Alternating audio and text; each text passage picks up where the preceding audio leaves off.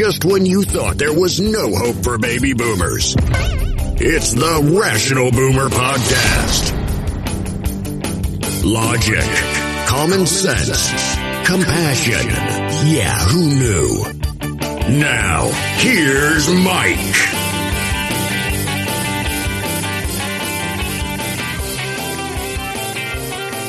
We are back on the Rational Boomer podcast. Hopefully, your day is going well. We have one of those special podcasts today that I truly enjoy. And this is a podcast where we have a listener who joins us on the show. And today we have a gentleman by the name of Joel. He is uh, on the East Coast. He is a paralegal, very intelligent guy who's not unaccustomed to being on the internet. You told me before we came on here that uh, your first experience being on the internet went took off pretty heavily. Uh, because when you were a younger man, you had some remedy for bed bugs of all things, and that kind of took off for you, right? Yes, sir. Uh, thank you for having me. Um, yeah, I first came to internet notoriety or fame, whatever you would like to label it. Uh, I think back in 2011 was when I created my first uh, video. But uh, I was in school at the time and I had no money and I got bed bugs really quickly after moving in. And um, I, I had to figure out a way to get rid of them. And I just was scouring the internet trying to find methods and, and techniques and uh, met a couple people who uh, told me about a pretty easy DIY trap that you can make at home, very inexpensive, and it worked. And uh, so I made a video of it, put it on YouTube, and it just took off. And uh, so now my channel, um, Joel Z Williams, on uh, YouTube, is um, just highly highly viewed, and I'm just very grateful for that experience. It it, it uh, was uh, not planned, and it certainly took me by surprise. Yeah, yeah. I mean, I think uh, the rational boomer and TikTok took a lot of people by surprise, including myself. The fact that you get people who want to watch and want to follow. Now, the reason why I was very interested in talking to you, of course, I'll talk to any listener that wants to come on, but I was particularly interested because you gave me some information uh, about. Um, what I think is really the basis of the big problems in this country. It's about racism. Uh, I don't think racism is any worse or any better than it was in the past. I think Donald Trump and the Trumplafucks, as they are now, have basically brought what was always there up to the surface like a fever blister. So now it's exposed for its ugliness. And in some respects, I think that's a good thing. It's easier to address when it's out in the open as opposed to hiding under rocks. I don't know what you think about that. Yeah, I, I totally agree with you. I, am a veteran, and one of the uh, worst thing that happened to me as far as relationships is I had a guy that I joined the military with, and and uh, we were, I mean, you couldn't be tighter brothers. And uh, I, he came to visit me about, I'd say about right, right when Trump was coming down the escalator, and and uh, declaring his candidacy. And uh, we, I make a long story short, we we parted ways, and it was really sad. I mean, yeah. we had been close, close, close, but um, you know, he had been uh, down the Q rabbit hole kind of and, and just inundated with, and it was all based on replacement theory and fear and, um, you know, fear is, is probably, you know, he's talking about supporting building the wall and, and all of these uh, really separating families and um, just really hurtful and, and, and spiteful, you know, like he, he really, for, in particular, one of the things that really drove a wedge between us was uh, at the time there, Donald Trump was his uh, immigration uh, branch. I forgot the name. It might have been ICE or uh, Bureau of Land. I, I, don't know. But one of the immigration agency's policies was to separate children from their parents when right. they, when they came across the border. And I just can't think of how incredibly psychologically damaging that would be for, I don't know, a three, four year old child to oh not God. know who their parents are and, and they're in a cage. And I, I, and the fact that he was looking at that as, yeah, that'll teach him not to come back. And, and it was just really, um, inhumane and almost to a point of torturous. And, and it was like he was enjoying that. And that's, I, I just I told him I can't we can't be friends anymore, and it was tragic. And and so I don't like you said. I think racism has always been there, but it wasn't until about five years ago where I knew a lot of Republicans, and I I had a lot of, uh, um, you know, they were basically um, about uh, personal uh, personal accountability, strong national defense, fiscal conservancy. That was about the the measure of their platform. And today, it's all hate. It's all conspiracy. It's a big lie, and and it's like, how did we get here in five years? You know? I feel I feel like I should come up with some merch, some T-shirts that say "I was racist before racist was cool," because that's what it seems like, right? yeah, yeah. I, oh, I, that brings me up to uh, we're we're discussing this book. Uh, Mike and I er, earlier were discussing a 2017 book by the author uh, Richard Rothstein, and it's called "The Color of War." And what he, uh, I'm sorry, "The Color of Law," and and what he talks about is how a lot of people think that racism is uh, a personal thing. Like, uh, you know, the government has never been racist. And that's just not true. And Absolutely. I think the, the most clear cut example that I can, I can give to the best analogy is New York City in the 1950s. Uh, it's important for you to know a man who was known as Robert Moses. Robert Moses uh, was leader of the Public Works Department in New York City, and he he was so powerful that even mayors deferred to him. He he controlled any bridge that was going to be built, any road that was going to, any swimming pool that was going to be. He had to sign off. His office had to sign off on. And one of the tactics that Robert Moses employed to keep black and brown people away from New York City beaches was to have the uh, bridges and the overpasses lowered to the point, well, actually not lowered, they just wouldn't build them higher than I think it was 12 feet. And at that level, an average city bus was unable to travel under it. So if you were black or brown and grew up in the inner city and you did not own a car, there was absolutely no way you were going to be able to go to a beach. And so what that represents is de jure racism cooked in to the system where nobody called anyone the N word. Nobody, uh, uh, you know, told a person they couldn't get a job over here. But the fact that you were limited by infrastructure where you cannot even go and enjoy or avail yourself of certain um, businesses or, or um, locations, that is the racism that used to be. Now the racism is more overt and, and it's it's really in your face nowadays. You know what, frustrates me more than anything is when I hear these Trump-a-fucks or just flat out racists to say, I don't have any white privilege. I worked hard for everything I got. Well, if you say that, you don't know what the fuck white privilege is even about. Can you can you define it from your perspective? Yeah, yeah. Uh, the best experiment uh, analogy that I've ever heard about white privilege was a professor who was teaching in, in one of those old school classrooms where you would have the, the chairs and uh, the desks, I'm sorry, seated in, in rows, essentially columns uh, it, you know, the front row would be nearest the teacher's desk, and then second, and then all the way to the back. And he took a garbage can and he set it in the middle of his table uh, at the at the front of the head of the classroom. And then he gave all the students a, pa- a piece of paper, a single piece of paper, and he asked them to fold it up and make it into a ball. And then goes, now everybody, we're going to go desk by desk, left to right, to, to you know, starting up here, the front left desk make a basket with your crumpled up paper into the trash can.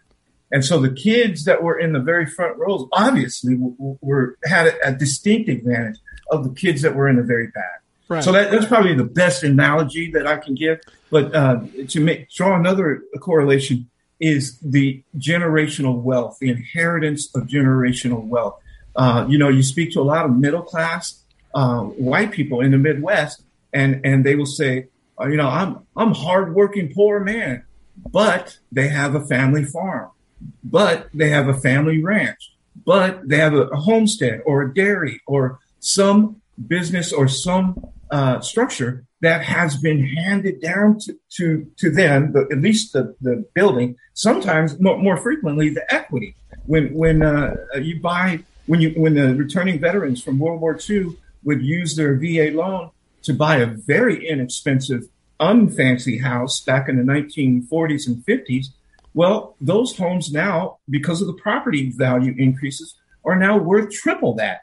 And, and that allows the uh, grandma or grandpa to pass on that equity to their children. And, and a lot, there, there are a lot of what they would consider themselves to be middle class or lower middle class white people in, in this, in this country that have directly benefited from that and not even aware that the reason why they were able to go to college or the reason why they were able to get a loan to uh, their parents were able to co-sign for their for them to buy a home Uh, is because of those generational advantages that have been handed down that were not available to people of color in this country for, for many years. Well, from that book, you brought up something that I didn't know and which caught caught my attention right away is that you were talking about the GI Bill, how people who served in the military got a little boost with the GI Bill, helped them get the house and helped them, you know, get a little further ahead, have a higher platform to jump from. But what I didn't understand and what you explained was that while there was a GI Bill, and you know, we're talking about the 40s, early 50s after the World War II, that didn't necessarily apply to people of color. Yes, uh, that's a good segue. Uh, one of the things that happened, I cannot remember his name, but he was a senator from Mississippi. When the GI Bill was first introduced and it was going through Congress, it was going, there was going to be an agency, a federal agency, just like we have the FHA or um, uh, the Veterans Administration. There was going to be a federal agency that was going to administer these loan guarantees. And for the uninitiated, the GI Bill is a is a uh, contract with the government where the government will guarantee that a lending institution will be compensated if the uh, more the buyer of the home defaults on the loan. In other words, a bank is is not going to incur any financial risk uh, if if the uh, seller or the sorry the buyer decides that he doesn't want to work anymore or, or is somehow disabled and can't earn money anymore, the federal government will step in and pay the rest of that loan. So it's a very enticing uh, situation for if I'm a, a bank, I am wanting to see a GI loan, a, a vet loan, because I know I'm not going to incur any risk. Right. And so, uh, going back to how, the implementation of it, so that senator from Mississippi, which I, I, can't remember for the life of me, him and, and his cabal, they basically made it where it took it out of the federal government's. Uh, that was one. They would not sign. They would not sign on to that legislation unless they took the uh, administration of the loan dispersal from the federal government and gave it to the states. So the state had how, the choice. Yes, and and as a as a consequence, as you can predict, in all the red states in the South the, they handed out the fewest GI Bill loans to black and brown GI returning veterans of combat. And that's, it's just, I think at one year, I want to say it was 1951, there were only four in the state of Mississippi handed out. And, uh, you know, anybody who has ever served in the military, you know, there's probably 300, uh, uh, I'm sorry, 3 million uh, under arms right now. And of course, that would have been higher in in war. Uh, it's just incredible low number to see, you know. And and let me say, go back and say something about the working class, uh, middle class of America. Oh, I, I don't know of any instrument of federal policy that has done more to build the middle class than the GI Bill. I mean, we're we're talking about people who, who before the war were living in almost poverty and, and after the war, they were able to purchase a home near a city where there would be a job. Uh, it's, it's, an incredible uh, tra- dis- distribution of wealth that occurred. And I think a lot of people uh, underestimate just how advantageous it was to middle class white Americans. You know, what's interesting, you talk about that issue and, and, and they're not allowing people of color to use the GI Bill, and that's egregious. But but you know what? Over the years, it doesn't seem to have gotten any better. I know when I've done shows with Ed, who lives down south, who lives in Tennessee, he let us know that there is all kinds of money coming from the government going to the red states, down south particularly, that is intended for children in poverty, or money sent for COVID relief. Now we know what Ron DeSantis in Florida does with COVID relief money. He rounds up brown people, puts them on a plane, and as a joke sends them to Martha's Vineyard. So the very problem you're talking about is still happening today. Uh, it certainly involves people of color, but now it involves people of other colors, of other countries. It involves people that are poor. I mean, when you want to look at the government, racism is one of the biggest bees in my bonnet because I hate I hate bullies. I see racism as the epitome of bully. But people, what people have to remember too, in the 40s and the 50s, not only were they marginalizing people of color, fucking women couldn't buy a mortgage. They couldn't even get a mortgage. They couldn't get a credit card. They were putting I, anybody down that wasn't a white male. I was really surprised. I just learned that uh, white women were not allowed to have credit cards until I think it was American Express was the first one, like in, in the sixties. Yeah, that could be. Yeah, yeah. Um, you, you, make excellent points there with the, the, the version of the, the funding. Uh, right now, uh, there's a, a I, I, I, don't know the, the organization's name, but there's a consortium of black farmers um, throughout the South who uh, complain that they uh, don't get their money and attack their federal subsidy to, to buy seed and fertilizer and, and you know put the next crop for the next season down all, until it's almost too late right? Or or it is too late. Right? They, they, they, they will get the loan, you know, because it, anybody that's ever worked in agriculture, it just takes an incredible amount of money to to sustain the the startup. You know, the to get the to buy the seed, to buy the fertilizer, to buy the tractors, to put it in the ground, and you can you got to do it in early spring.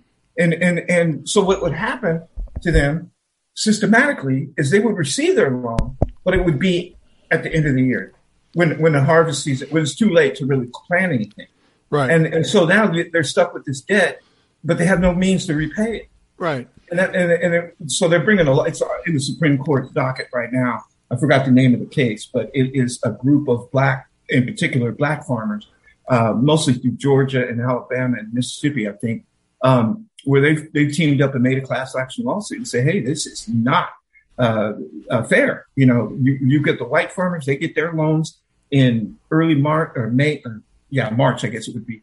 And, and they're, and they're able to get their crop out in the field and, and plant it and, and, and whatnot. And they don't have any problems about paying back those loans. So that, that's another, uh, almost a vestige of what we were talking about, how, um, what Robert, uh, I'm sorry, Richard Rothstein, what he talks about, there's two kinds of, uh, racism, right? One one is de jure, right, by the law, and then one is de facto, where where the, the by the law racism is the racism where Robert Moses builds that bridge so that schools, I mean, buses can't get to the to the beaches. Right. That's by the law type of racism, right? That's cooked in, baked in, systemic.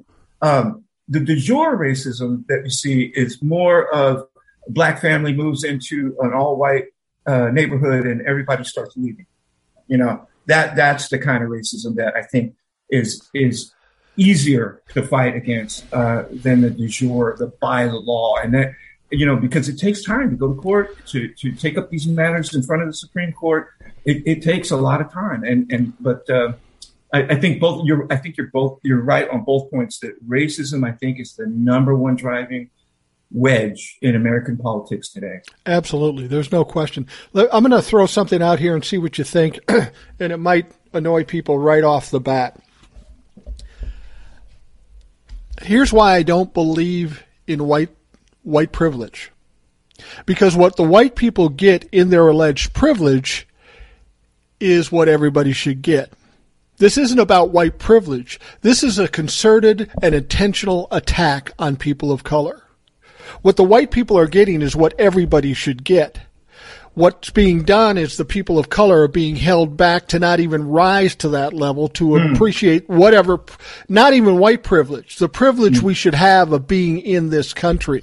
It's real easy to say, well, we treat white people better or white have privilege and I don't have privilege. But it's far more insidious than that. It's mm-hmm. intentional acts against people of color to hold them back. And I right. think that's more problematic than saying, oh, white people just have it better. Yeah. I don't know what yeah, you think about that. That's, that's maybe well, controversial I, I, to some folks, but that's the way I see it. I, I, want to give you an example that happened. I think it was California recently. Uh, there was a black couple, professional couple, who were looking to sell their home, and uh, they, they, had uh, essentially moved already, but they had left a lot of their personal belongings in the house that was being shown and had a lot of their photos up, you know, family photos and things like that. Yeah. Well, the uh, it was a white realtor who was working with them, showed their home uh, to many prospective buyers, and did, wasn't getting a nibble, wasn't getting a bite. Nobody wanted to buy, or they were underbidding what the property was worth. And you know, the owner, the owners were getting a little perturbed because it's been like a year, a year and a half, nothing's happening. What the hell? This is a good market, uh, good location, whatever. The realtor suggested that they take all the family photos down, and the house instantly went up in value. And and and uh, was uh, the, the the prices that were being offered for the home were were more in line with what they had uh, initially asked for. I'm going to tell you a couple of quick stories. Um, and this first one I did on TikTok, and and when I did it on TikTok, um, it got like a million views. It was early on when I was doing TikTok, so to get a ton of views was crazy. And I tell this story. I lived in a white bread. My kids were young. I lived in a white bread suburb of Minneapolis. Okay, and one of our neighbors decides to leave, and that house is sold.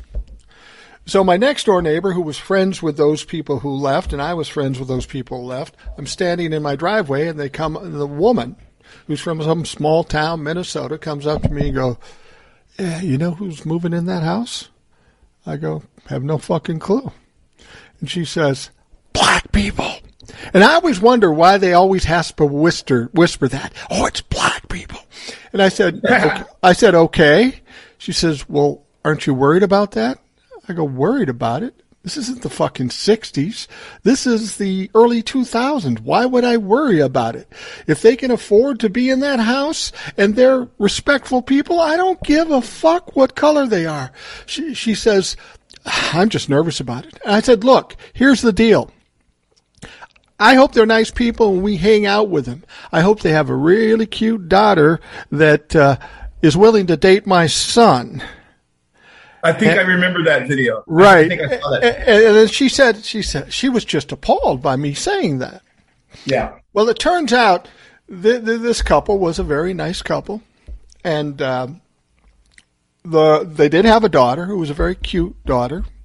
My son didn't end up going to prom with her he went to prom with another black girl, but not this girl. But this girl, we love this girl. She worked up at the local gas station convenience store. I saw her every day, a couple times a day. Loved mm-hmm. talking to her and all that stuff. So she graduates from high school. And she comes to me and says, Would you and your wife like to come to my graduation party? I said, Fuck yeah, I would. And so when the graduation party started, I walked across the street, walked through some people's yards, and walked up to the graduation party. Now, mm-hmm. this was very foreign to me because it was all people of color. Okay. And that didn't bother me. And they had the rap music going, and that was a little out of my realm because I'm from the fucking 70s. But I walked up and I saw her dad, and her dad did all the cooking for this.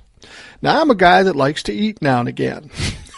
and I'm looking at what he laid out there, and he has one table full of ribs, chicken, steak, pork, chop, every fucking thing, and then he has another table full of every kind of side. And I'm trying this stuff, and and it was amazing, and the people were friendly as hell. I know we were the novelty because we were the only white people there, but everybody was absolutely nice to me, and yeah. we had a great time. Yeah. And it wasn't because they were black and I was white. It was because we were fucking people that were right. celebrating a little girl who did something that was important. Yes. And we were the only white people that were there. I don't know if we were the only white people that were were um, invited or not. But I know when I look back at that place I used to live, that suburb, you thought it was a nice little suburb. Now I don't even like going back there because there are Trumplafucks by the dozen and clearly oh. racists by the dozens. People say, you want to come back to a party? No, I don't want to come back to a party because you don't know how to fucking treat people. Mm-hmm. And we had a wonderful time at that party. I love that. Uh, I love that little girl. I haven't seen her for many years. I know her father passed away, and that was very sad. But oh, you know wow. what? I went there with the expectations of having a graduation party. The yeah. fact that she was black had no bearing, and I had a fucking hell of a time. The best graduation party yeah. I ever went to. Let me tell you one other thing real quick, and I want to get your observation. My wife and okay. I just bought a condominium down in Savannah, Georgia. We mm. love Savannah, Georgia. My whole family loves Savannah, Georgia. If we're going to go, I've heard it's real beautiful. I've never been there. I, I like. I saw that movie uh, with the, gosh, what was it called? Forrest Gump was there. There's been no, no, no. It was uh, Midnight in the Garden of Good and Evil. Oh yeah, great show. Um, and it just really showcased the beauty of the, the hanging Spanish moss on the yeah, tree. It's a beautiful place, and it's real close to Tybee Island, a great beach community, very close to Hilton Head, very close to Charleston. It's just a perfect place. We love it. Mm-hmm. Now, when we go down there, we've always been treated very nice by everybody, but when we were doing when we were starting to move, move stuff down there, people said, "I said, is there anything I should know about the community? You know, where good places to eat, all that kind of stuff." Yeah. And they said, "Well, you just you, you might want to stay away from the areas that aren't about you." I go, "What do you mean?" And they said, "Well, there's a section of town that's more black than white." I go, "I don't give a fuck about that." And and you know, many times my wife and I would find my ourselves in that part of town getting gas or eating at a restaurant. There were more black people than there were white people, but I didn't feel any problems. But the saddest part of it, I'm a kind of guy who will talk to anybody for any length of time. I think that's clear by doing the show on the TikTok. so we'll be in this part of town at a restaurant or a gas station or something, and I'll see somebody like the last one. Last person I talked to before we came back the last time was a woman, probably 70 years old. She was, she was black.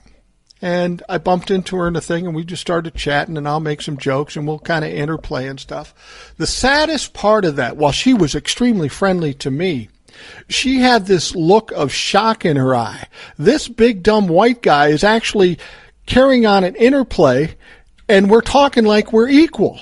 I yeah. don't know. Maybe I misread that, but she seemed surprised and yes. accepting of it, but surprised that I would actually engage her on the same level I would gauge yes. any white person. That pissed me off because this woman was a lovely woman. And if she had to experience being treated like shit by white people just by virtue of her being a person of color, that fucking pissed me off and made me a yeah. little sad. Yeah. Yeah. I, uh, you know, I live in Washington D.C. right now, and I can tell you this is a, a, a city of where you can see the effects of redlining. Um, redlining for, for the uninitiated is was a, a practice and uh, basically promulgated by the Federal Housing Administration, where um, the federal government would allow uh, people of color to buy homes in only certain areas of town. Right. And they literally, if you look at the geography of the city, they would take a red pencil and, and say, beyond this line, you cannot rent or uh, propose loans to people of color beyond this geographic boundary. And I, I live in Southeast Washington, D.C., and I can tell you this neighborhood that I'm in now is completely black and uh, occasionally we'll get a Latino and uh, or a Pacific Islander, and they'll, they'll, or maybe even a white person. They'll be here for about six months, and then they're gone. Yeah. And so that you got to think that that didn't really come off the books. That whole concept of redlining didn't come off the books until the civil rights movement and in, in 1955, I, I would say. But the lasting vestiges of it are still apparent today in most major cities throughout oh, America. Oh, hell yeah.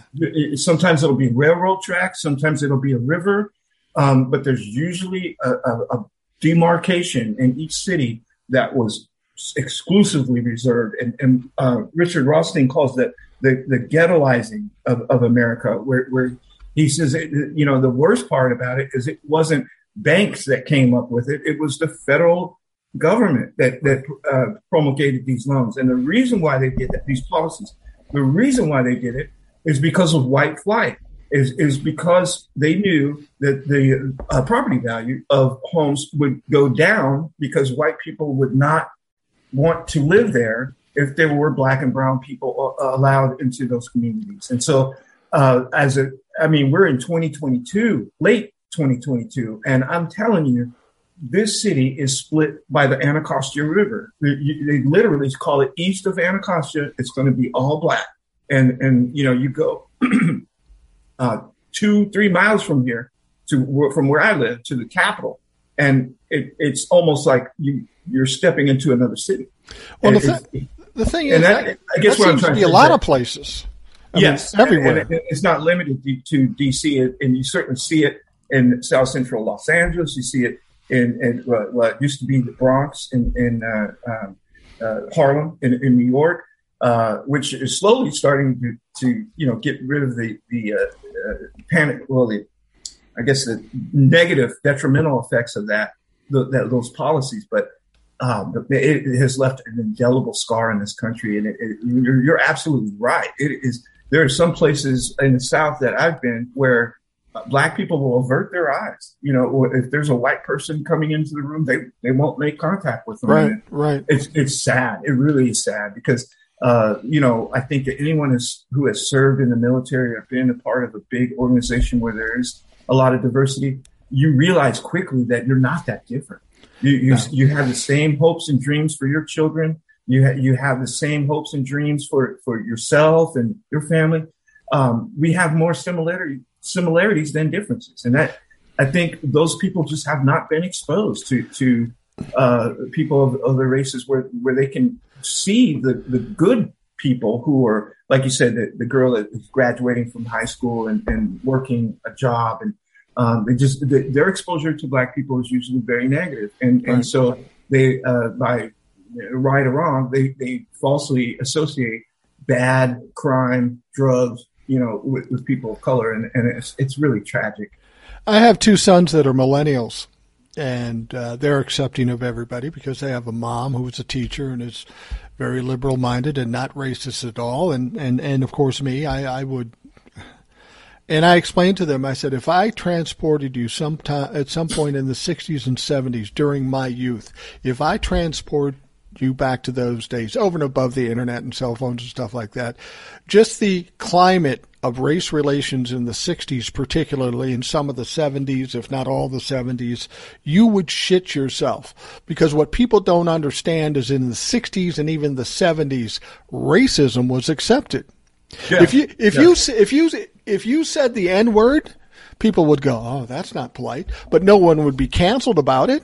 Yep. White people said it all the time. Yes. You know, people would say, to, I grew up with a racist father, an immensely racist father. Unless he was in front of a person of color, then he was charming.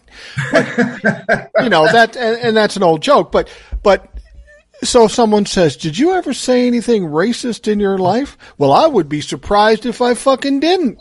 As the way I was raised. But at some point in your life, you you you learn some things. You become intelligent. And you re- realize there is no difference. I mean white racists think people of color wanted to pre- be treated better or special over and above the white people. And and and i always tell them i said that that's not the case. As i'm sitting across and i can see you joel and you're a person of color the fact that you're a person of color makes no difference. You're an intelligent man. You're experienced. You've got some good insights and stuff, and that's that's really all that matters. But you don't want me to treat you special. You just want me to treat no. you equal. Because Joe, yeah, if you say some fucked up shit, I'm going to say, Joe, you said some fucked up shit, and your color has no bearing on it. Exactly. But if you said the best shit in the world, same thing. Yeah, yeah, and that's a good point. I, you you remind me of a story. Uh, if we have time, I, I, want to talk about Ernie. Um, when I first started out, I, I, got out of the military and uh, I, I, was working at a factory. It was a, in uh, uh, Springfield, Missouri, and the the job that they they did is they basically went around to the junkyards and they bought all the old intermediate sized diesel engines, and then they took them and they degreased them, you know, shot shot them with uh, sandblasted them, and then they replaced all the bearings and the and the, all the inner working parts, and then they resold them. So they they were basically a, a re- remanufacturing engine plant. Right. And I had a job as as a painter. I, that was my job. So the, I, down the uh, factory line, the, the assembly line, the engines would come down, and I didn't know whether they were going to be Caterpillar or Mitsubishi or uh, Isuzu or whatever. I had to change the color paints to to to get them. And uh, I worked right next. Uh, uh, the guy that would bring me the the paint and the uh, and all, all the equipment I needed. His name was Ernie, and Ernie came from a very very small town in the Bootheel of Missouri. And if anybody has ever been around Cape Girardeau or South uh, East Missouri, they'll, they'll understand that there are some uh, towns in there where they're so small they don't even have a post office. Like they have to share, they have to go to another town to right. get their mail. And that's where Ernie was from. He came from a place that had a population. I don't remember the number, but it was less than hundred. And uh, so Ernie, he was a younger guy than me, and uh, he really liked sports. He was really into football. And uh, he came to me one day in my in the paint booth, and he goes, uh, "We're talking about football all the time. That was that was the thing that we had in common, and we would talk about." And uh, Ernie comes to me and he said, "Did you see that game last night?" And he's talking about the running back, and it, I think it was Emmitt Smith. I'm, I'm, not certain, I can't remember, but it was a black running back. And uh, he he comes to me, and in his conversation, he goes, "Yeah, it was that that colored guy, number 22." and I didn't, you know, I, it was almost like the air had come out of me, you know, like I was just deflated you know. Right. And but I, I, I liked Ernie, so I didn't want to be rude. I just I I kind of shoot him off, like oh, I got a lot of stuff to do, Ernie, or whatever. And I I started avoiding him, you know. And uh, I, I must have I, we were at lunch later. I think it was the day after, and um, uh, uh, we had a lot of shared friends because we worked in the same area in the factory. Right. And uh, he took his lunch at a different time, but um, we're in lunch, and I'm we're sitting at a table of a lot of Ernie's friends, people who had grown up with Ernie or knew Ernie. And uh, I, I mentioned it. I go, man, I can't believe that guy is racist, blah, blah, blah, blah, blah. And they, and they were curious and they wanted to know what he had said. And I go, well, he referred to me, or black people as colored. And, and, uh, they all started laughing and smiling. And I go, what the hell is so funny? And they go, oh, bro, you don't know Ernie, where he comes from. And I go, what do you mean? And he goes, where he comes from, white people would be afraid to go to. Like it, it is like deep Klan territory, you know, like that. And he goes, he is not doing that to be mean or, or condescending. That's the only term he knows for, for people. yeah. Well, that, that could that, be. It, let me, let me put the end on it. So, uh, as somebody had must told Ernie, right? I I don't know how it was communicated back to him, but he came to my uh, paint booth the very next day and was just red faced and, totally embarrassed and and really sorry. And and uh, I I, to- I let it go because I understood oh, that yeah. intention was right. was was innocent. You know that he had no intent on on trying to be harmful. And but I, I just thought that was a good uh, an, uh, analog to tell because uh, a lot of people are they may not even be aware that they have some kind of bias. oh, absolutely, they, absolutely. they don't know any better. Uh, to just give you some some some indication of the area you were talking about, of the area of the country, uh, yeah. uh, and, and and the kind of attitudes that might be there. I don't know if you know this, but um, Cape Girardeau is the hometown of Rush Limbaugh. Oh yeah, yeah. So give you some sense of why he fertile, ended up the fucking racism Brown. Yeah, yeah, yeah, absolutely. And uh, poor Ernie, uh, I, he, uh, this is years later. I, I, I moved away and and uh, I just remained friends with him on Facebook. And that man married a black woman. Perfect. Sure did. Perfect. Perfect. Sure did. It wasn't about color. It was about love. And Not that, at all. And he, that pr- proves he, the point. He doesn't care. He did not. And, and the poor kid was so embarrassed. I felt bad for him, you know, because he thought he was going to lose me as a friend, you know, and, and that, uh, that, that really warmed my heart that he yeah. was that, um, remorseful, you know, that uh, he had, he had uh, stepped on, on uh, my toes a little. But uh, yeah, that, that's a really good story. And I try to tell that to people who say that they're not racist. And, and uh, it's possible that you're not, but you can still exhibit uh, uh, bias and, and certain uh, qualities that, right. that, can offend other people. And, and so you have to be cognizant of it. Well, a true um, racist who knows he's racist, if you say he's racist, he'll get indignant. I am not. I do this. I have black friends. I knew a black guy who delivered milk to me once time. How could I be fucking racist? Yeah. Yeah.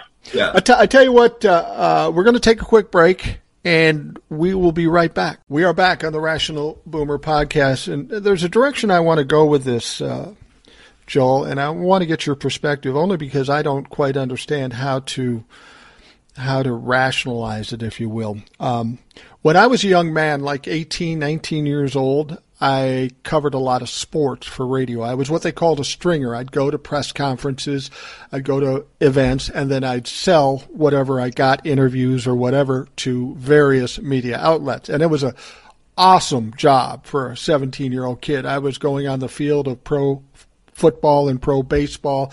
I went to a lot of boxing matches. Now, one day, um, one day, um, there was a fight. Larry Holmes was the heavyweight champion, and he was going to fight Scott LeDoux, who was a bigger white guy uh, from Minnesota. He wasn't great, but he got a little bit of notoriety.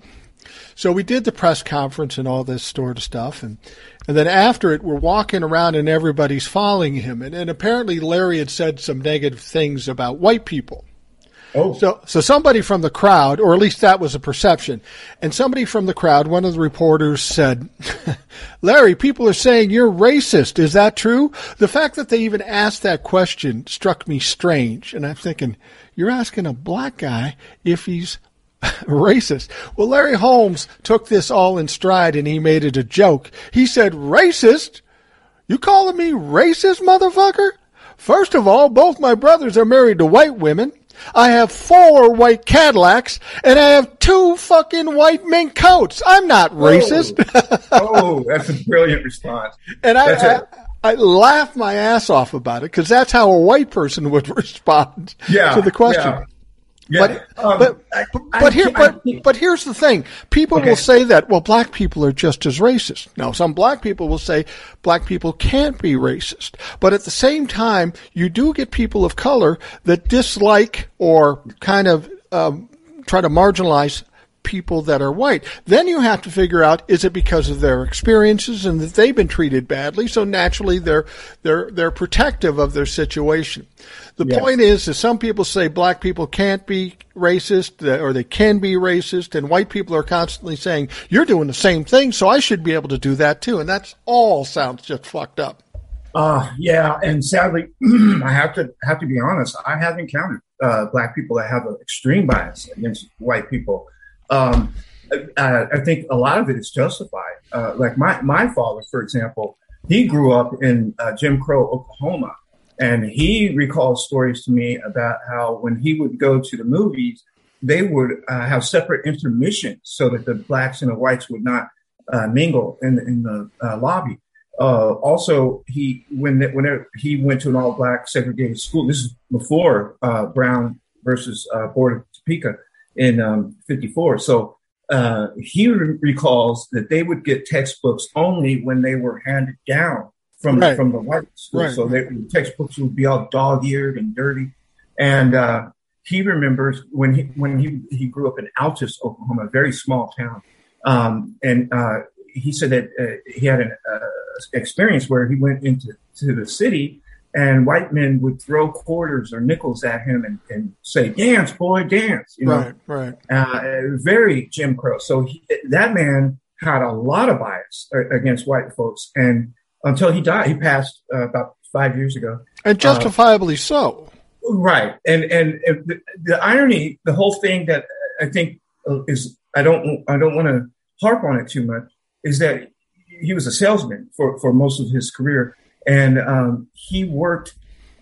The companies that he worked for would kind of limit him to selling the black products, or or for like he worked for uh, Johnson products for or uh, Johnson and Johnson for a while, and so he was the guy that would come into the neighborhood and try to get the grocery store to take Bubblicious or or whatever kind of Seriously? yeah, he was- Bubblicious is one of his. Yeah, we're going to have uh, you sell Bubblicious and grape soda, and that's all you're going to cover. Is that really you know, that and- that fucking and- happened? And these were, as really did happen, and he he got uh, like for cigarettes, for example, you know, any menthol cigarette, they put the black salesman Jesus on it. Christ! and um, uh, you know, so you, you know, going back to what you're saying, can can people be black people be certainly capable of it? And the difference is they are not, uh, they don't control the levers levers of power. And so, so when when I go back to the the Richard Rothstein book, and and there's no uh, Robert Moses black person who is you know uh, using the system to keep white people from going to certain locations. You know, they just don't Right. have the ability to do that. So by you know, default, you cannot be a systemic racist and, and a person of color, not, not for long. I mean, it, it's coming, I think, as black and brown and Asian people make more progress socially, there certainly will be uh, brown and black people in the positions where they can affect adversely affect uh, white people. But for the time being, and, and, and you know, to to build on that, that is, I think, uh, the behind the reason for a lot of fear by yeah. by white supremacists is they know that the, the shit that they have visited, pardon my language, the, that's all right. stuff that they have visited on black and brown people as the majority when they become a minority, they are fearful that those same things will be. there you go. And, and I, I, really think that that's the root cause for a lot of this fear of teaching accurate history of American history, uh, uh, vis-a-vis the, the African American experience and then the indigenous American experience. Uh, they don't want their kids to, to grow up knowing, hey, we did some pretty horrible things to people just because of their skin color. And uh, I think that is also the, the, the pushback that you're seeing in a lot of schools about CRT, this critical race theory.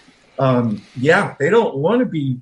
Uh, the truth is, you know, the forefathers were, were kind of villainous, and, and, and they don't want that out there. And and it uh, really is a, a almost a amalgamation of that fear. I think is the Trump movement that, that MAGA movement really represents. Is make America great again means we're going to lose our status. We're going right. to lose every advantage that we have. We got to fight to keep that, you know. And I think that's why they're so uh, adamant to to keep things status quo.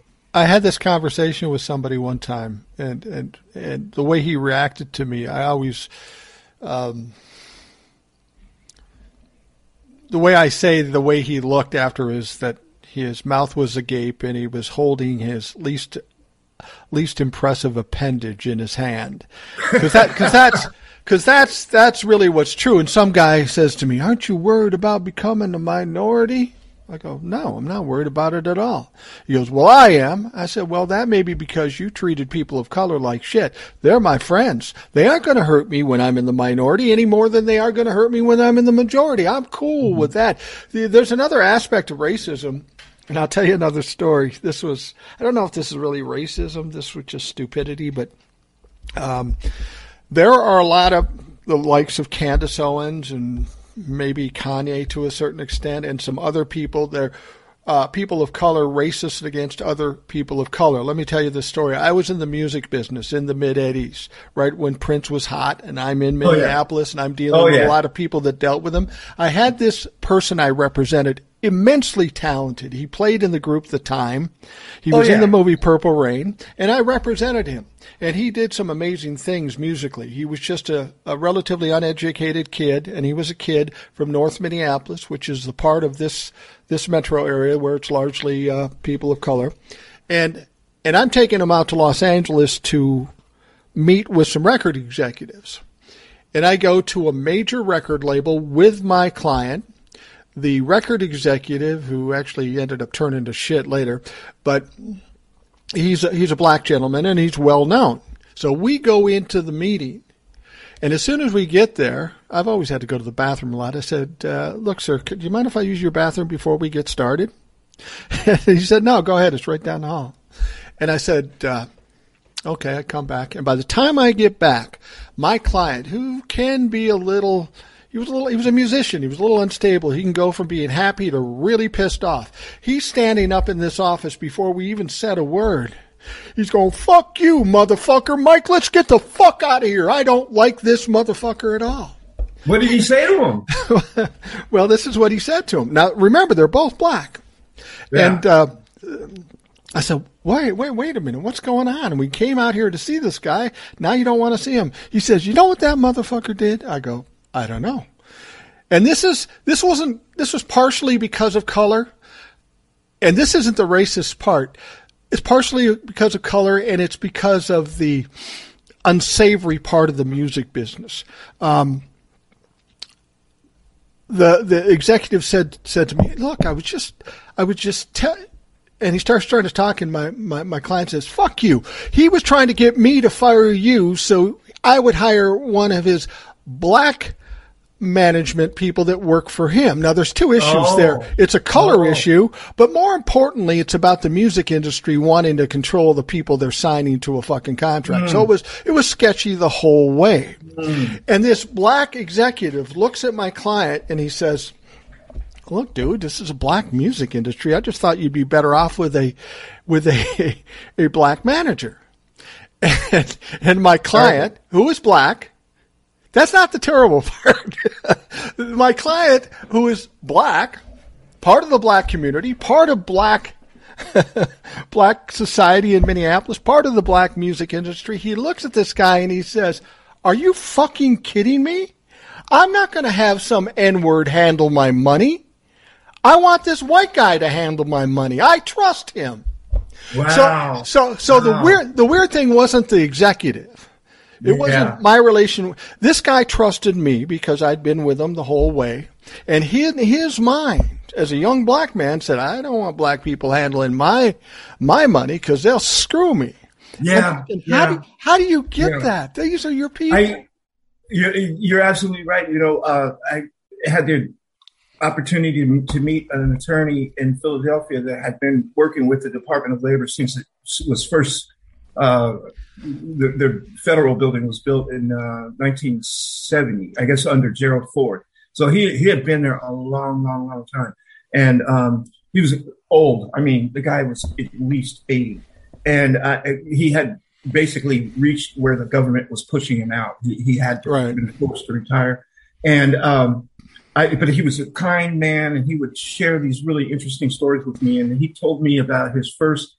Uh, he came from the South. I, I want to say it was Alabama, maybe Georgia, but uh, he got his sheepskin at uh, Columbia, uh, Ivy League, and um, uh, went down back home to practice law.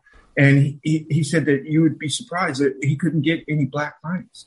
He, he, he would get occasionally white clients, but he would not get black clients. And I asked him, what was, what was that all about? He goes, well, the, the black people just, they know their schools and they know their, uh, you know, their education was shitty and, and they can't imagine that he got an education that was any better than them. So why, if I'm going to spend the same amount of money, why would I go with somebody who's been uh, more poorly educated? And I, I was like, wow. He, that, he, you know, I asked him, I go, why, how did you get from there to Philadelphia?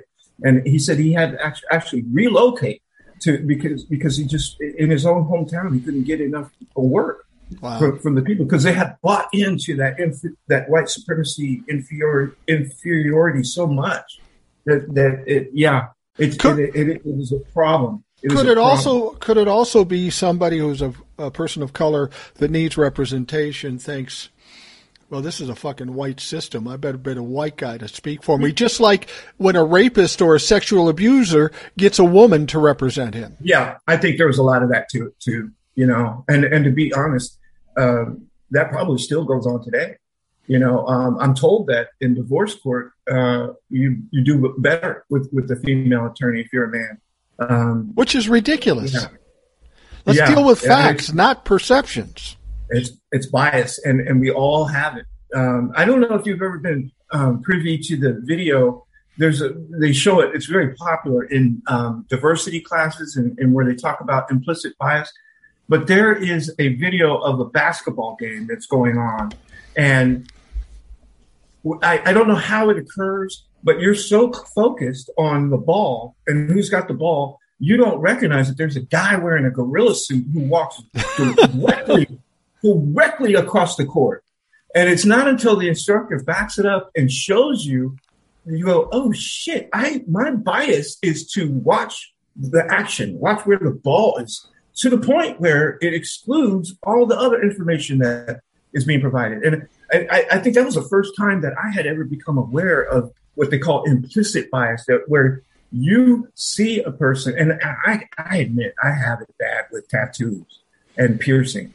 If if I go to see a professional, let's say a doctor or an attorney, and they're all tatted up and they've got, you know, Yeah. facial piercing, I instantly don't trust them as much. And I, I know that has no uh, basis in scientific, scientific fact. It is an implicit bias that I hold, and it's terrible.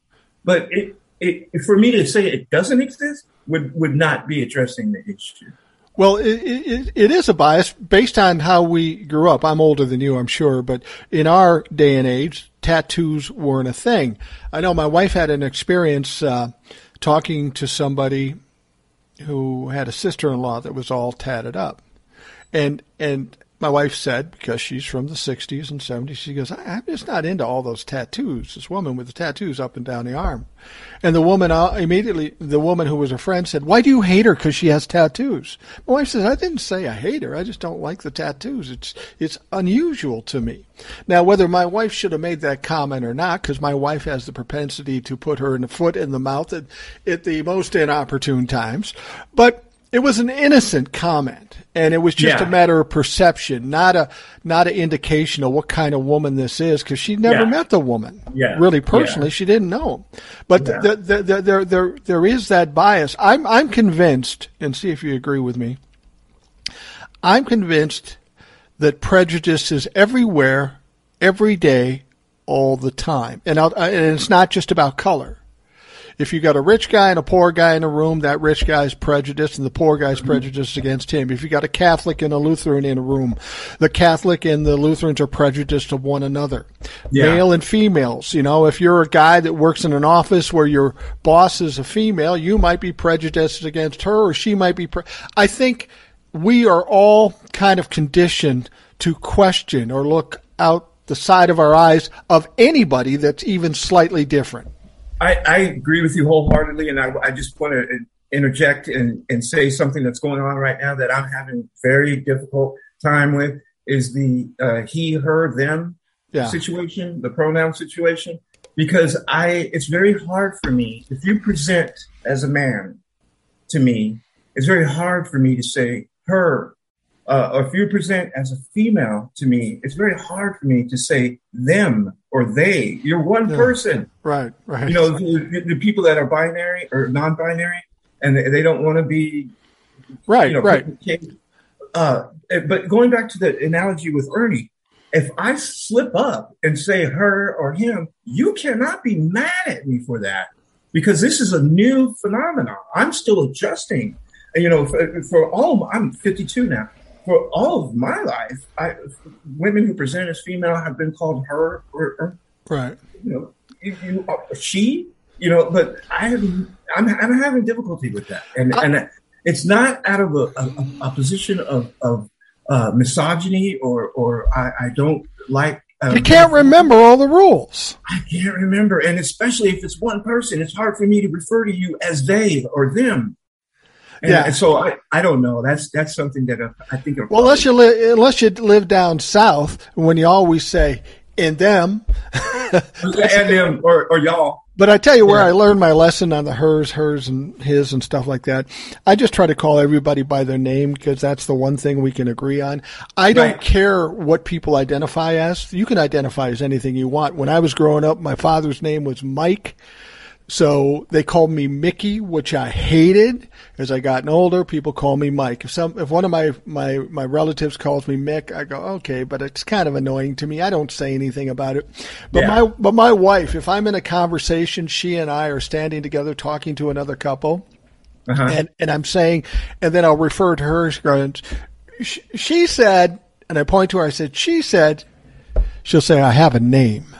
She hates it oh. when I call her she or her. Oh. So I, if I, it's as if I forgot her name. I've been married 39 years. Yeah. If I remember anything, oh, wow. I remember her fucking name.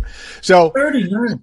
You know, a lot of it. Lot, yeah, well, yeah, it is formidable, and it's not so much. Uh, no, I said it commendable. That's very well, commendable. well, it's commendable, but it's uh, due to my wife. I mean, I'm a man, so I'm not always the easiest to live with uh, over the years. But you know what? Over time, you go through the honeymoon parts, you go through the really rough patches, and if you can, per- I've always said marriage is about perseverance. If you can hmm. persevere mm. for anything, you can get to the uh, the uh, rewards later. Because now my mm-hmm. wife and I are essentially retired. We still do some things here and there, but we travel wherever we want. We're comfortable. We don't have the stress of kids. We get to go spoil our grandkids and then leave. Yeah, life is really good now at 39. At 62 years of age, she's the same age uh, now you get a chance to enjoy life. And had I mm-hmm. not persevered back in my 20s and 30s, I would not be enjoying this now. Yeah, I think perseverance yeah. is is is so. Key. So her her trigger is when you don't when you refer to her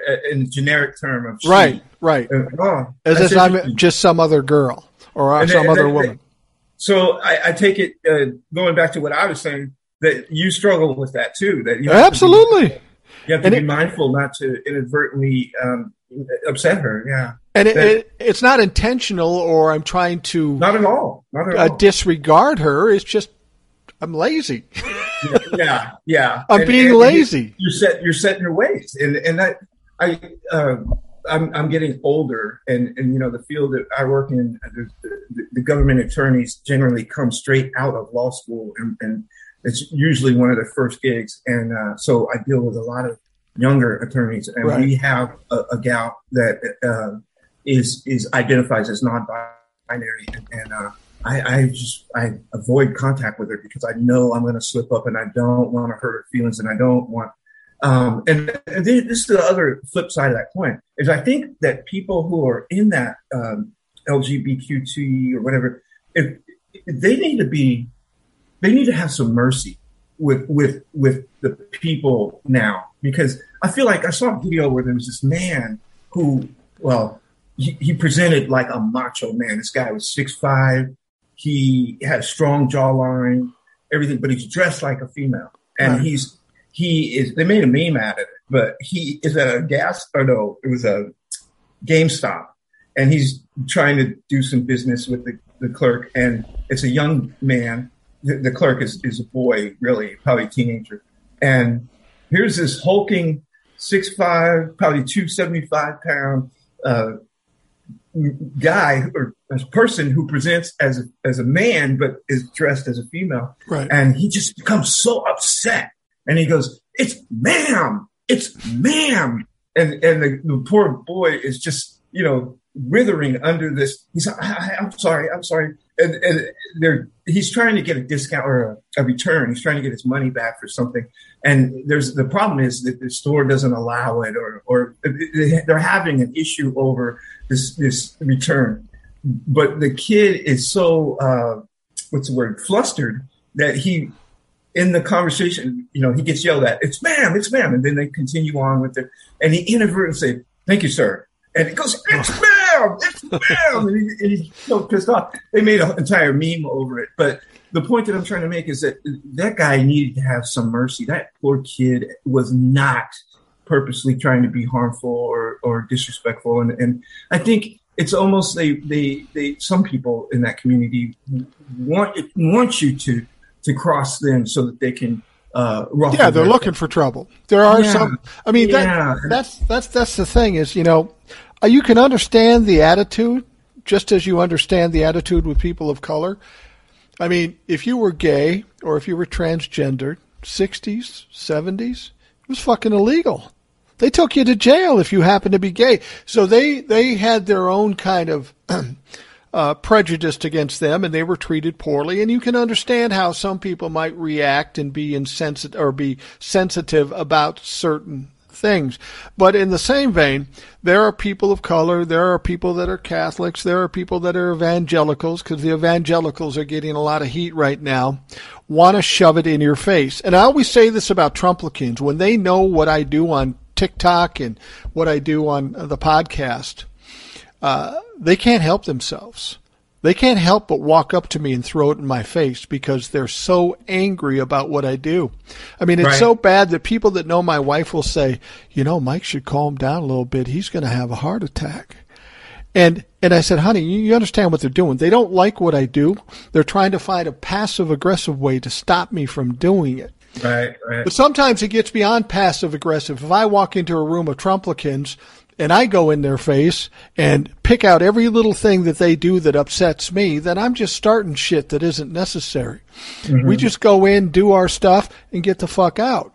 Mm-hmm. And, and and we do have to deal with that. And I don't know how to deal with it because I understand their anger and I understand they want revenge.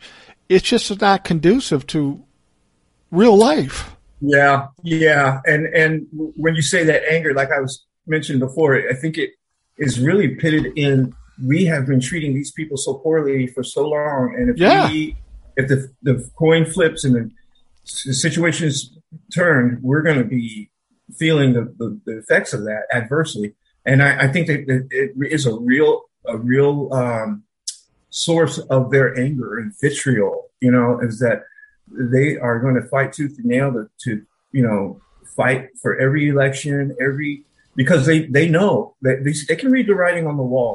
The the, the Catholic or the evangelical uh, what was that latest Pew Pew Research Center report said that uh, half of Americans don't identify with a organized religion. Right. Um, they- they're dying, and and um, the the population, the census. Uh, you can look at uh, the average white couple is only having one child, if that. Uh, whereas uh, people of color are, are having two, three children. It's just a matter of time, yeah. and they know it. time. and they know it, and that gives them great fear, and it's an existential fear where they feel it deep in their core.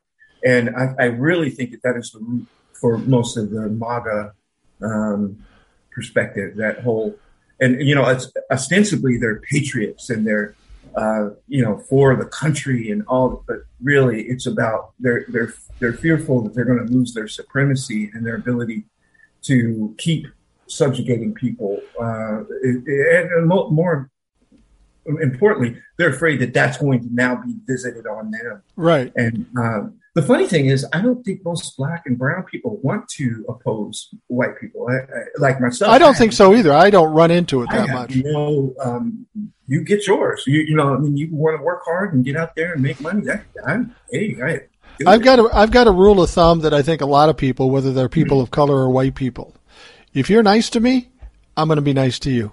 If Yeah. you're an asshole to me, I guarantee you I'm going to be a bigger asshole. And it doesn't matter what what what color it is, uh, color the person is. The thing is, I think timing has to, it, when we're talking about LGBTQ people or the people of color, you can't switch it overnight.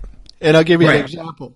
I grew up in the 60s. Martin Luther King died in the 60s, and he was an activist in the 60s. He was a hero of the people of color, black people throughout this country. Many white people loved him too. But if you lived in my neighborhood, South Minneapolis, you know, working class, the vast majority of people in the 60s when I was a child would tell you Martin Luther King is a criminal. He's been in jail. Oh my God, he's been in jail? I didn't know he was in jail. Yeah. They, he, he was he was made to be a villain. It Yeah. really wasn't even about black people. They didn't want to say, well, he wants to help black people, so we hate him. No, he's a criminal. The FBI Hmm. goes in, investigates him, tries to undermine him, and then he Yeah. ultimately gets assassinated. All You these know, years that- later, now we understand who he was and how important he was. and COINTELPRO, right? Right, right. Were you going to mention that that the FBI and the Department of Justice through Herbert Hoover uh, made an attempt to get him to commit suicide by uh, sending him uh, uh, photos of him in Compromising. Yeah. compromised positions with with other women that he was not married to, um, and suggested that he kill himself, or they were going to, or they were going to reveal this to his wife. And um, yeah, so we're finding that out now. And and uh, there was a, a famous uh, black um, activist. His name was Dick Gregory, and he famously said they didn't kill Martin Luther King because he was black. They killed him because he was anti-Vietnam War. And that could I- be. I was like blown away by that because you, you know uh, that is almost like what we see today with modern Trumpism. You know, is they It is exactly like that. you know, and and they're not really against. You know, they're not really for building the wall. What they're really for is we don't like the fact that these uh, there's too many brown people coming in here. Right. You know, right. Well, people what Uh, people don't understand is in the '60s, and I remember this very well. You probably don't because you weren't born in the '60s. You were born in the '70s. But Yeah. in the '60s, I was a young man, and I, I was born in 1960. So from 60 to 70, I was in my single digits, uh, and I was watching TV and I was experiencing things. And and I t- people say, well, it's so bad right now. We'll never get out of this. I said, well, live through the 60s. I was a little kid. I was scared shitless as I watched TV. I told a story where I'm in the living room watching TV and I'm crying. My wife, my mom comes in and says, "What's wrong?" She goes, "I don't want to go to college." Go, yeah. What do you mean you don't want to go to college? It was because I was watching the riots in Madison and kids getting killed and kids getting yeah. hurt and maced and Kent all this State. stuff. Yeah. Yeah. So the 60s were similarly as bad as what we have now, maybe more so. We had four I major so. assassinations.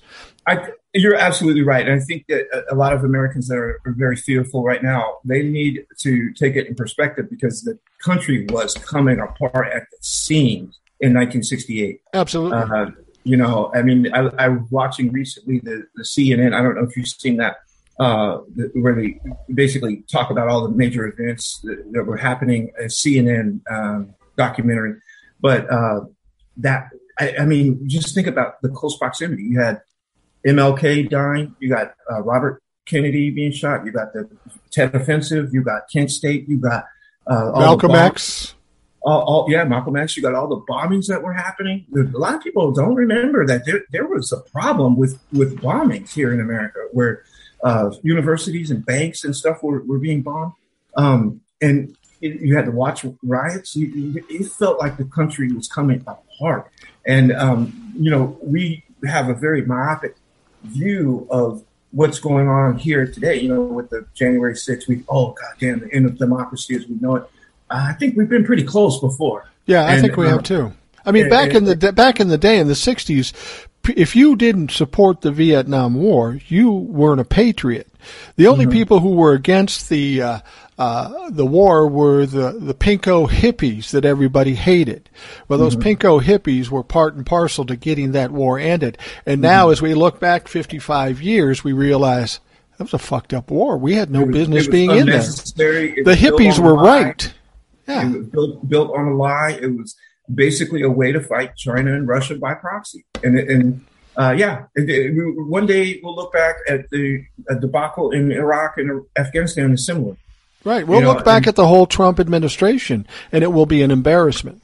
Oh gosh, I, I tell you that I, I moved. I, I, was working in uh, Philadelphia as a federal employee, and the day that I was transferred here, I'm literally driving into town in a U-Haul, and that's when Donald Trump was raising his hand. Right. And uh, I those four years, I tell you, you know, you felt it in in the federal government. If you if you, it just it was in everything that you did, you know.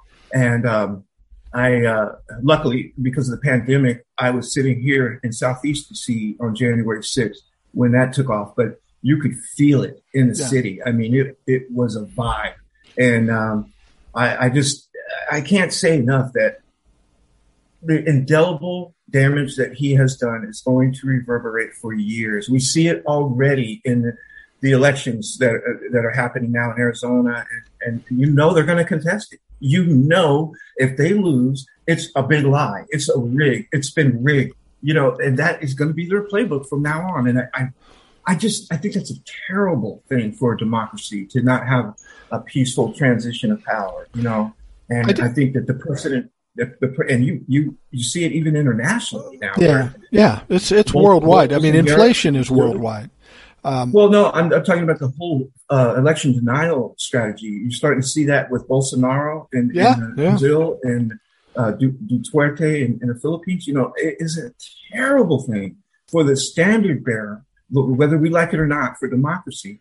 Um, to be setting this example for for everyone. You know that if you can't win lawfully, you just deny, deny, deny, and, right. and it's, it's, terrible. To, you know that man lost by seven million votes. That's not I don't even care close. who you are. You cannot cheat.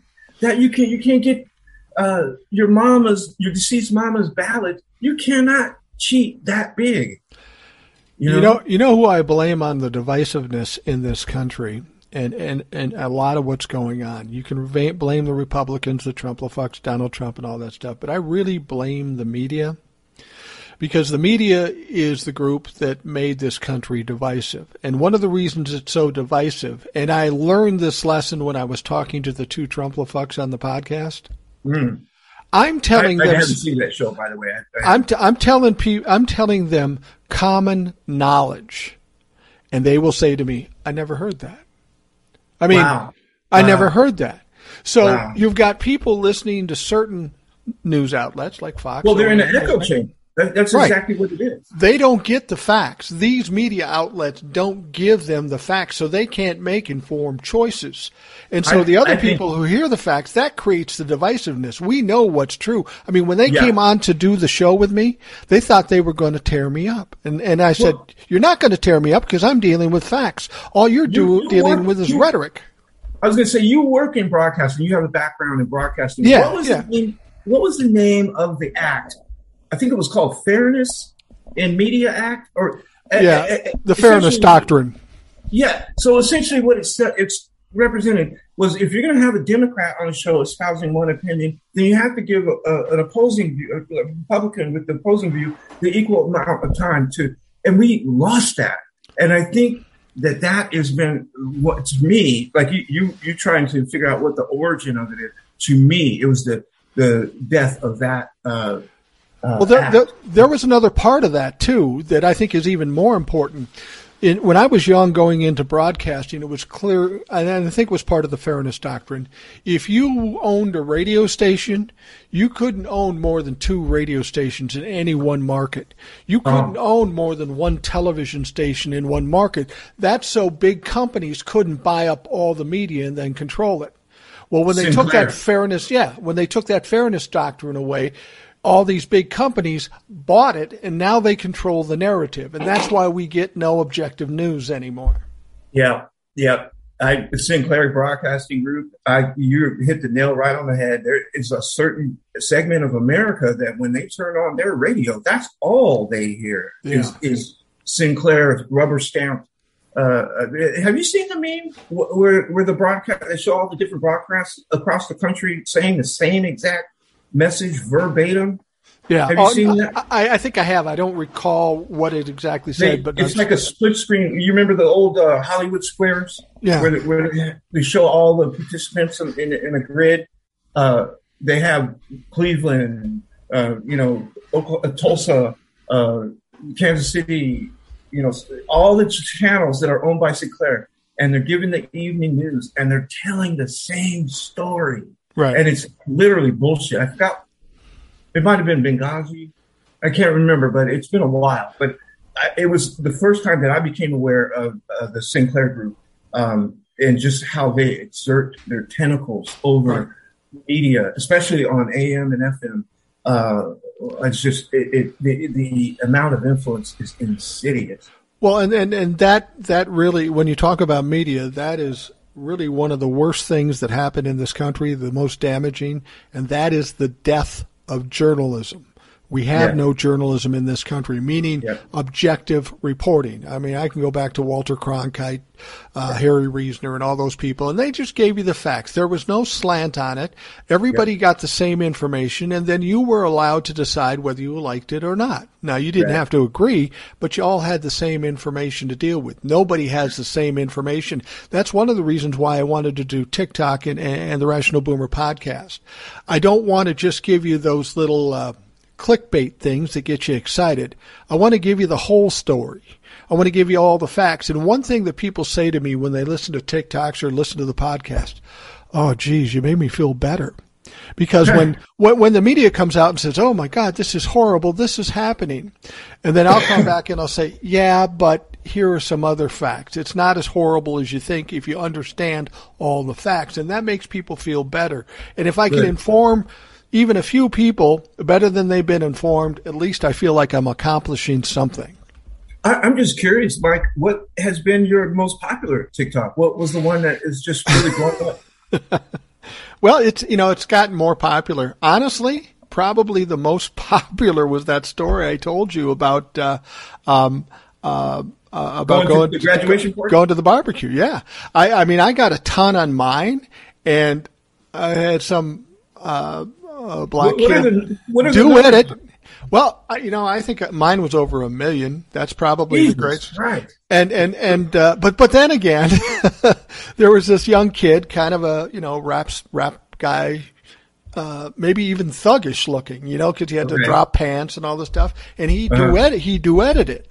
And he just stood there and pointed at me while I was telling the story. He got like three million. Wow. He got wow. more than I did. That's so, it's the unfairness of the algorithm, isn't it? it is the unfairness of the algorithm, but but I love it because because of that story and some other things I've talked about with racism. I've got a lot of followers that are people of color. I've got a lot of young black people that say, you know, they they'll write me a note and they go, "Hey, uncle, can you be my dad or can you be my uncle?" And I say, "Hell yes, hell yes, I can." Yeah. And you know, one of the good things is the cross pollination. Like you said, you know, your message just got more exposure because of that kid. Absolutely. And that's all I want to do. I'm not looking to make money. I'm not looking for anything but get a truthful message out to people. And if, if mm-hmm. people want to help me, I don't care if they got more more views than I did.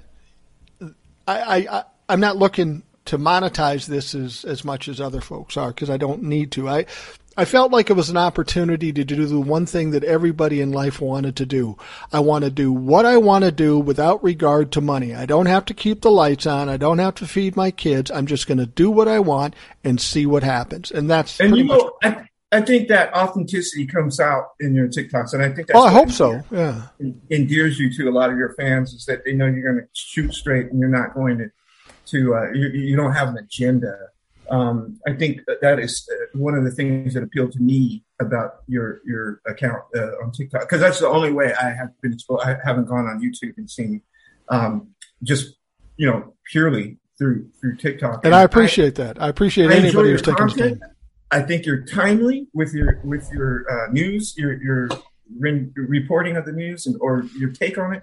And I think that you you bring a point of view that is not just based on a party Right. Um, yeah, I, I, think I saw a couple where you were actually contrary to, um, gosh, what was it? I, am trying to remember the exact, but you said something that didn't align with completely with how I did, but I think that you did it from an honest and authentic uh, point of view, and and I I respect that. I, I am not going to agree with with everything that everybody says, even if they are on my team.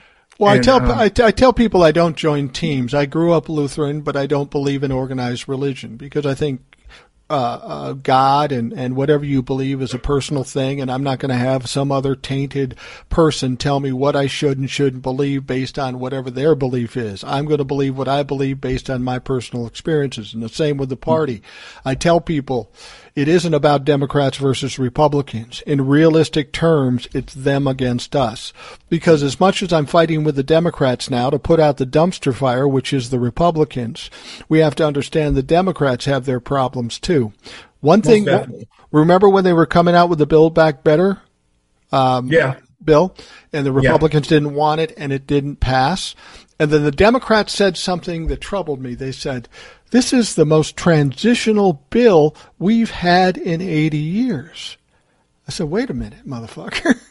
80 years. You were elected and paid to represent us. This is the first time in 80 years you did something for us? You you you didn't codify Roe v. Wade. You didn't fucking put voting rights. Democrats had plenty of opportunities to do that in the last 80 years and they didn't. So to think that they are absolutely our friends, people say, what's going to happen when Trump is gone and the Republicans are gone? Then I'm going to be in the Democrat shit. Who's well, ever in power? He, uh, you make a very cogent argument, and I can't disagree with that at all. I just add that there is no more GOP. No, there is a like I said, it used to be about a strong national defense, bringing down the deficit. That's gone. Yeah, that's gone. gone. It doesn't exist. They anymore. are all about the party of no. Whatever yeah. is going to advance social causes or make the country infrastructure better, no. Yeah. And it's not because they want what's best for America. They want power. That's and, it. Well, there was a clip recently of uh, uh, Representative Boebert from Colorado, where uh, actually no, I'm, I'm, sorry, it was Dana Loesch, the, the former very pretty um, spokesman spokesperson for the NRA, the National Right, right, right. And they, I saw a, t- a, a brief clip of her recent uh, giving a speech somewhere, and she goes, "I don't give a damn if we." Um, she was basically saying about the, the abortion thing. She she was saying, "I don't care if we kill baby eagles. I don't care I just want power. I right. want us to be in power. I mean, just said it very explicit. She said the quiet thing out loud, and, and that's what yes. I don't understand about the Republicans. We're going to overturn Roe v. Wade. We're going to take away your Medicare and Social Security. It's almost like they're trying to tank this midterm thing. Nobody would ever say that. I mean, you remember back, I think, I don't know who this was, was running for president. Uh, and they had a vice presidential candidate with them. Name is Sargent Shriver, I think. Oh, yeah. And they, yeah. they kicked him off the ticket because he had the audacity to actually sit with a psychologist or a psychiatrist one time. Oh, no, that's too much. We can't have that yes. unstable guy yes. uh, on this was ticket. That, was, was that, it McCarthy? Uh, no, I think it was the, maybe. Was it Humphreys? No, it wasn't Humphrey. I don't think. I mean, Humphrey's from remember, here, so I, I remember. remember that though. But, but you, I mean, you don't have to go back. You look at Michael Dukakis. Yeah. You know when he he got into that tank with that that weird helmet. it, that's it. Or uh, what's he's done. Uh, Dan Quayle with the, the, the spelling of um, was it tomato or potato? I can't remember. It was tomato, or maybe it was potato. Yeah, yeah, that was tomato. ridiculous. But but Donald Trump can walk down the golden stairs and say, "Yeah, I'll grab women by the uh, privates. Yeah, I'll, I'll I'll make cut a deal with a porn star, and it's all okay." How it's do you fucking explain that? Unbelievable, and the the amount of dirt that he was able to get away with, and and they would just turn a blind eye. I honestly, uh, who who was it? There was a recent candidate that. Uh, gosh, who was it? It was running on uh, on this recent. It was early on. Was it? I think it might have been Andrew Yang. I can't remember, but one of them. No, no, it was the the crazy lady. Uh, Palin. No, she's a, a very Green Party. Oh yeah, yeah, I know who you, you know talking about. Yeah, and yeah. I I was like, please don't pick her because we have no chance if they, you know what I mean? Right. And, and, the point that I'm, I was trying to make is that there used to be your running partner had a lot to do with whether you're going to be successful or not, you know? Oh, yeah. And Pence was basically superfluous. You know, they, it could have been, uh, The bozo the Clown. And then yeah. it was all Trump. That's what they wanted, you know? And um, I, I don't know, man. I, you're right. You're absolutely how far we have come, where just going to see a, a shrink could could tank your chances to now. Uh, but I still think it applies to to the Democrats. I, oh, I don't it does. Well, who was the the gay? Uh, uh, it was a guy from Virginia. It was a black man from Virginia, or maybe it was Florida. But he he had he was running for governor, and he was found unconscious in a motel room. Yeah, the, it was a guy from Florida. Yeah, I know who you're talking. Florida. And uh, tanked him. That's so. I guess what I'm trying to say is it. It doesn't seem to really. Well, I guess Madison Cawthorn is a cautionary tale. Yeah, and nobody even talks about that clown anymore. He he, he was, was the loudest guy in the room.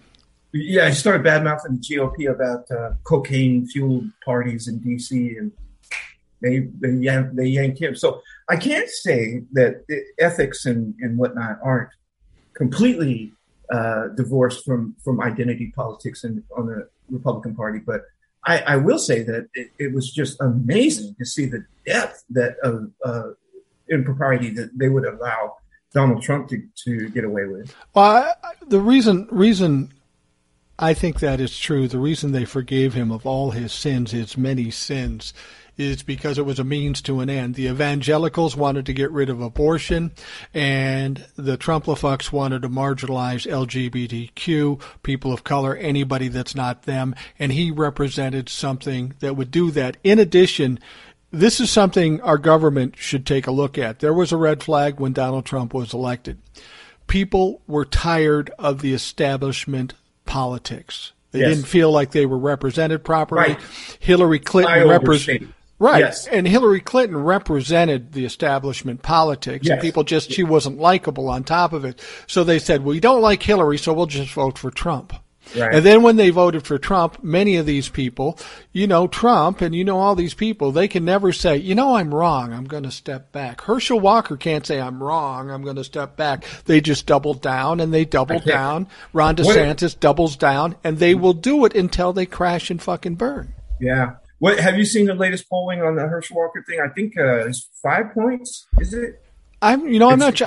You know, I don't listen close. to the. I don't listen to the media or the polls. Well, I tell you, I, The, I don't the think the polls are going to be an issue. I think what's going to come into play that the polls don't reflect, there is going to be a massive outpouring in voters, which will benefit the Democrats, and I think the polls will be shown to be pointless. Well, I think there's some truth in that because of this. Um, I'm not sure if you're aware of a, a political science thing called the Bradley effect. But but what it was was uh, the mayor of Los Angeles, who was running for reelection, Tom Bradley in Los yeah. Angeles, uh, was running against a guy named Pete Wilson, who's a white guy. Tom right. Bradley is black. Many people who were questioned on the street, who are you going to vote for? Uh, they didn't want to seem politically incorrect because at the time, right, uh, Wilson had pretty much said a lot of racist things, and he was he was like the David Duke of his time. Like he right. wouldn't openly say that he, you know, but he, you knew that he was steeped in it. And so a lot of white people, when polled on the street, would say, "No, I'm voting for Tom Bradley. I don't want to be branded as racist," you know. But then they went into the booths and they voted for Wilson. Right. And so it's become known as the Bradley effect. This big uh, uh, dissonance between what the polls were showing and what is actually going to happen. And the reason I brought that up is because of abortion. I can't tell you how many white women, middle class white women that have voted for Trump in the past are now very afraid that themselves or their daughters or even their grandchildren are going to be denied health care based on uh, the, the Dobbs decision. And I secretly think, I think that this is what's going to happen in, in a lot of Republican houses where the wife is going to look at her man and go, "Oh yeah, yeah, I'm voting for Trump." I agree and they're going to secretly go into that polling booth and vote no. And and I think that you're right about the polling being maybe inaccurate. I think that that is something that a lot of political scientists haven't uh, countenance that that there is going to be a change of heart with with regards to uh, women having a, a, right to to. I mean, the laws are just so draconian. You got a ten year old girl who was raped in Ohio that has to travel to Indiana to get an abortion. That is unreal to me that, that we are setting ourselves up for any victim of incest, any victim of rape to be forced to carry that child. I think that's inhumane. Well, I think a good indication is Georgia. I, I don't know what the current count is, but at one point I heard that the early voting was 750,000 people. Maybe it's over a million now. I think it is. But they compared that to the 2020 election, and it's like half again as much as what we saw in the 2020 election. Now imagine that. We're talking about a presidential election that gets a better turnout than the midterms. The midterms are always weak, but now the midterm is beating the 2020 election in Georgia. I think people are scared to death. You know, that's one of the things that Republicans always said, no way Joe Biden can get 81 million votes. He's not charismatic. He's not tough. And what they fail to understand is they weren't voting because Joe Biden was great. They were voting because they were scared to death of fucking Donald Trump. Would have voted for a yellow Labrador. Yeah, no shit. yeah, I. It's just it, it's it's become very uh, divisive. And, and like I said, you can't even say that you're a Republican now. No, the, I, I, the, the true Republican, the fiscal Republicans that I used to know, that uh, you know, guys that we would go and watch football games together and, and lightly rib each other about, right? Uh, you know, oh, you you want to save on the death on the bill because you're a penny penny pincher, or we would make jokes about uh, right. each other and in, in jest, in fun even though we fundamentally had different core value uh, uh, beliefs on, on main issues, but we were still able to converse with each other. We still were able to respect each other. And I don't see that now. I don't know any Republicans anymore. I not knowingly. I mean, they, they may be secretly, but I, I don't know. I just don't have. For for me, if you are a Republican, you are either willfully ignorant or you have somehow justified in your mind why you should be racist. You're that, complicit. You're complicit. Yeah.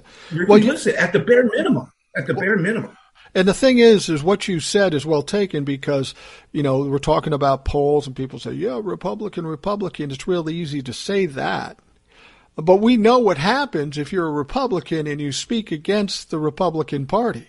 It's not oh. just oh. Being admonished, you're going to get threatened. You're going to, so nobody's going to stay up and say, yeah, you know, this, this abortion thing and the racism and all this stuff's too much. I'm going to either vote Democrat or not vote. They're not going to say that out loud because their own people will come after them because we've seen them do it.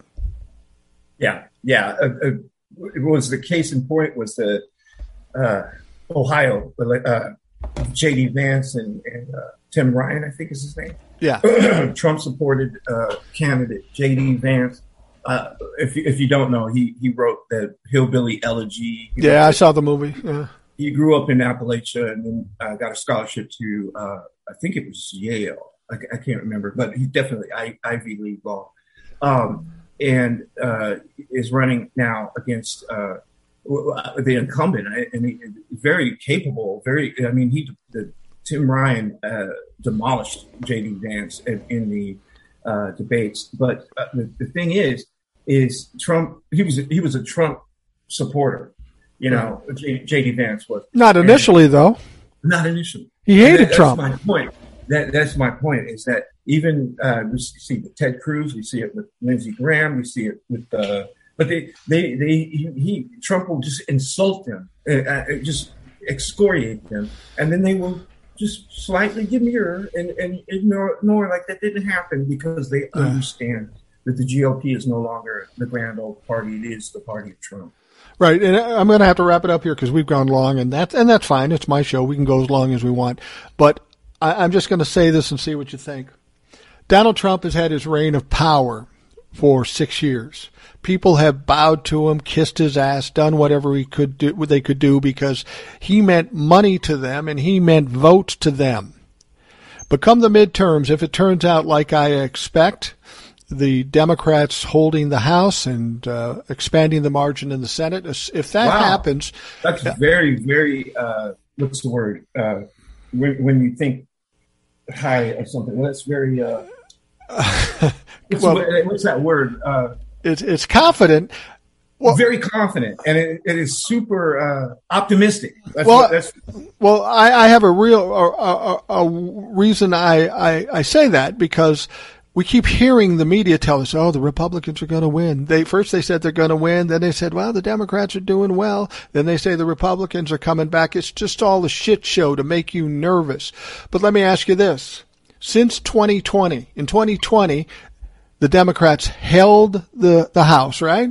They got yeah. the presidency, yeah. and uh, they they won the Senate just barely, but barely. they won the Senate. Barely. So from 2020 to 2022, what have the Republicans done to get more votes? All they've done is ways to fuck themselves out of yeah. votes. So how logically, well, how does it make sense? It's the economy. It's inflation. That's what they're going to run on. That hey, hey, look at how much your gas is costing.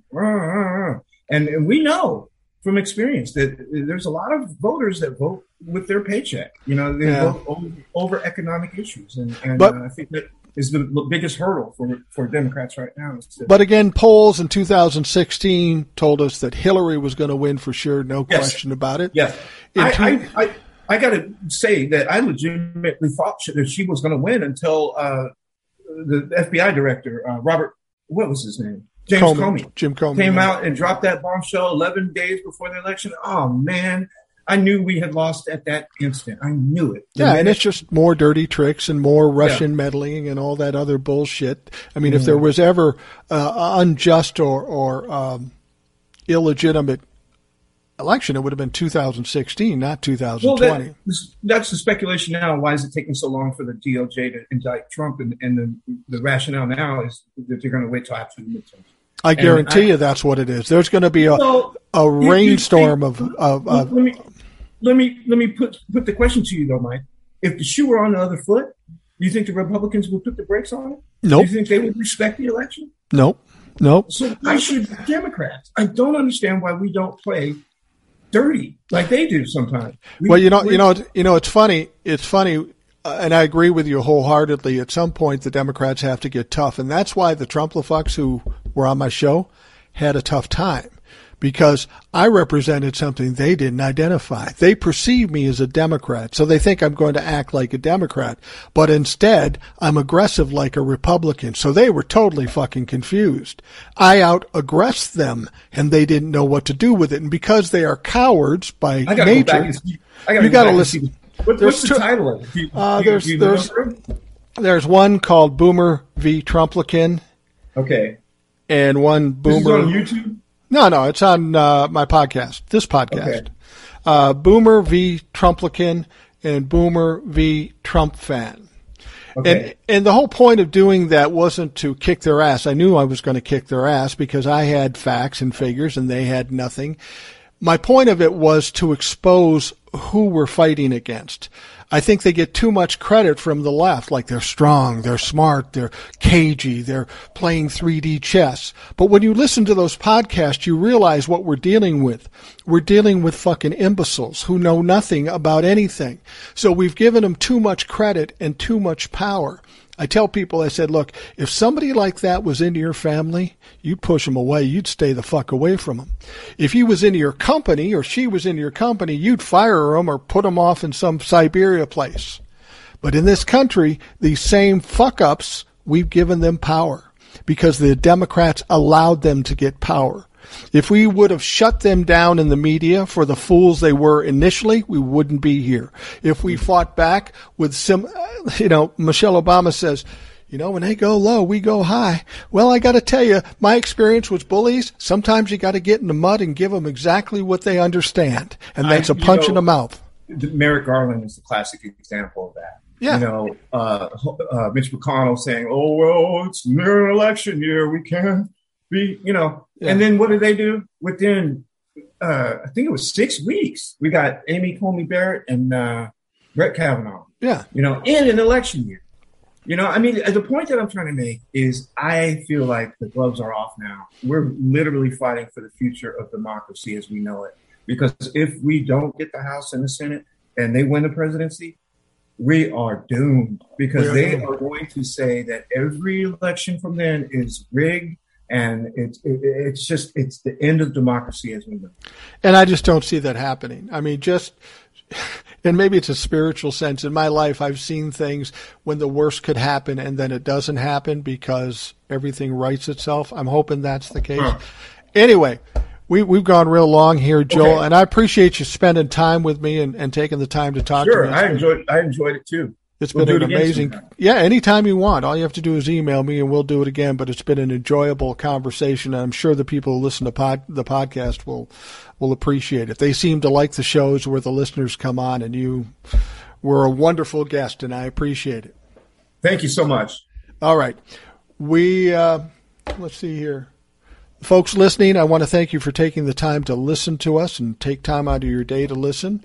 I hope you have a great day, and we will talk to you again tomorrow. Thanks for listening to the Rational Boomer Podcast. Don't forget to subscribe so you don't miss an episode. We'll see you next time.